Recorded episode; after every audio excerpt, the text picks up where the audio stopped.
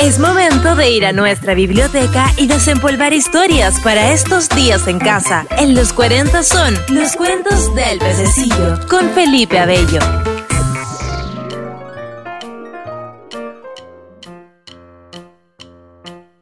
El flautista de Hamelin, de los hermanos Grimm. Érase una vez un precioso pueblo llamado Hamelin.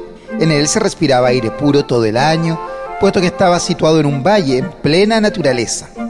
Las casas salpicaban el paisaje rodeadas de altas montañas y muy cerca pasaba un río en el que sus habitantes solían pescar y bañarse cuando había solcito.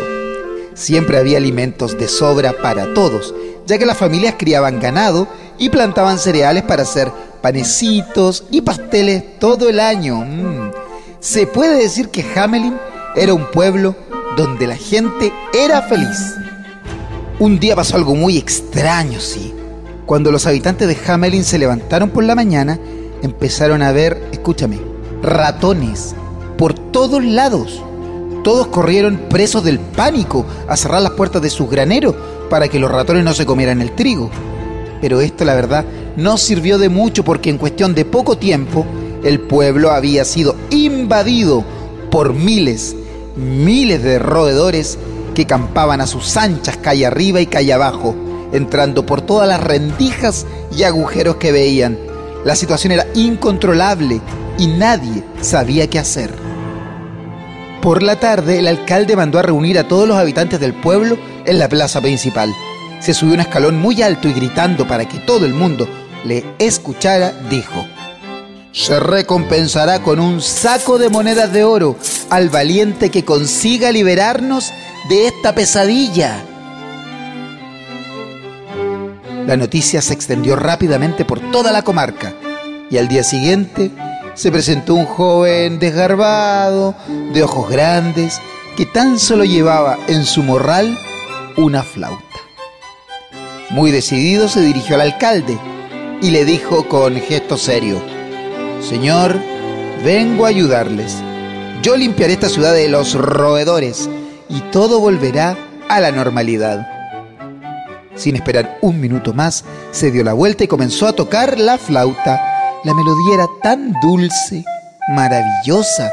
Los lugareños se miraron sin entender nada, pero más sorprendidos se quedaron cuando la plaza empezó a llenarse de ratones. Miles de ellos rodearon al músico y de manera casi mágica se quedaron pasmados al escuchar el sonido que se colaba por sus orejitas. El flautista, sin dejar de tocar, empezó a caminar y a alejarse del pueblo, seguido por una larguísima fila de ratones que parecían como hipnotizados por la música. Atravesó la montaña y los molestos animalitos desaparecieron del pueblo para siempre. Todos estaban tan contentos, por fin se había solucionado el problema. Esa noche, niños y mayores se pusieron sus mejores galas y celebraban una fiesta en la plaza del pueblo con comida, bebida y baile para todo el mundo. Un par de días después, el flautista regresó para cobrar su platita, sí. Vengo por las monedas de oro que me corresponden, le dijo al alcalde. He cumplido mi palabra y ahora usted debe cumplir con la suya.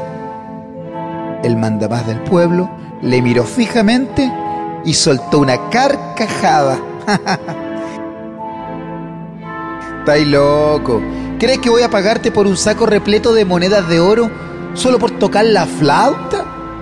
Vete ahora mismo de aquí y no vuelvas más, jovenzuelo. Eso le dijo.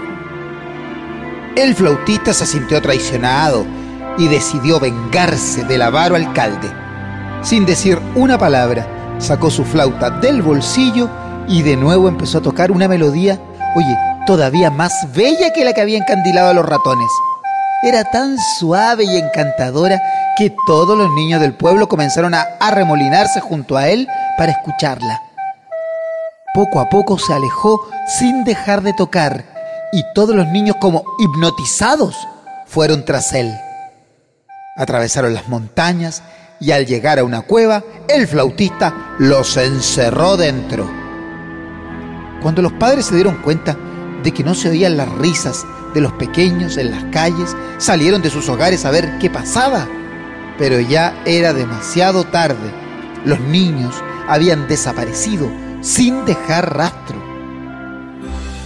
El gobernante y toda la gente del pueblo comprendieron lo que había pasado y salieron de madrugada a buscar al flautista para pedirle que les devolviera a sus hijos. Tras rastrear durante horas, le encontraron durmiendo profundamente bajo la sombra de un castaño. ¡Eh tú, despierta! dijo el alcalde en representación de todos.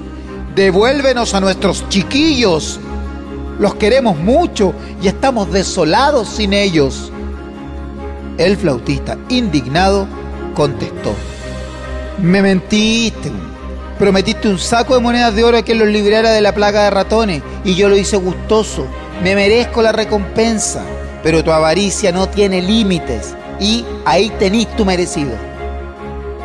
Todos los padres y madres comenzaron a llorar desesperados y a suplicarle que por favor les devolviera a su niñito, pero no servía de nada. Finalmente el alcalde se arrodilló frente a él y humildemente con lágrimas en los ojos, le dijo, Lo siento mucho, joven, me comporté como un estúpido, como un ingrato, como un mal agradecido. He aprendido la lección. Toma, aquí tienes el doble de monedas de las que te había prometido. Espero que esto sirva para que comprendas que realmente me siento muy, muy arrepentido. El joven se conmovió, fíjate y se dio cuenta de que el perdón era de corazón. Está bien, acepto tus disculpas y la recompensa. Espero que de ahora en adelante seas fiel a tu palabra y cumplas siempre las promesas. Tomó la flauta entre sus huesudas manos y de nuevo salió de ella, oye, pero una exquisita melodía. A pocos metros estaba la cueva y de sus oscuras entrañas comenzaron a salir decenas de niños sanos y salvos que corrieron a abrazar a sus familias entre risas y alborozos. Era tanta la felicidad que nadie se dio cuenta que el joven flautista había recogido ya su bolsa repleta de dinero y con una sonrisa de satisfacción se alejaba discretamente, tal y como había venido. Este fue otro de los cuentos del pececillo en los 40. Felipe Abello nos trajo otra historia para nuestros días en casa.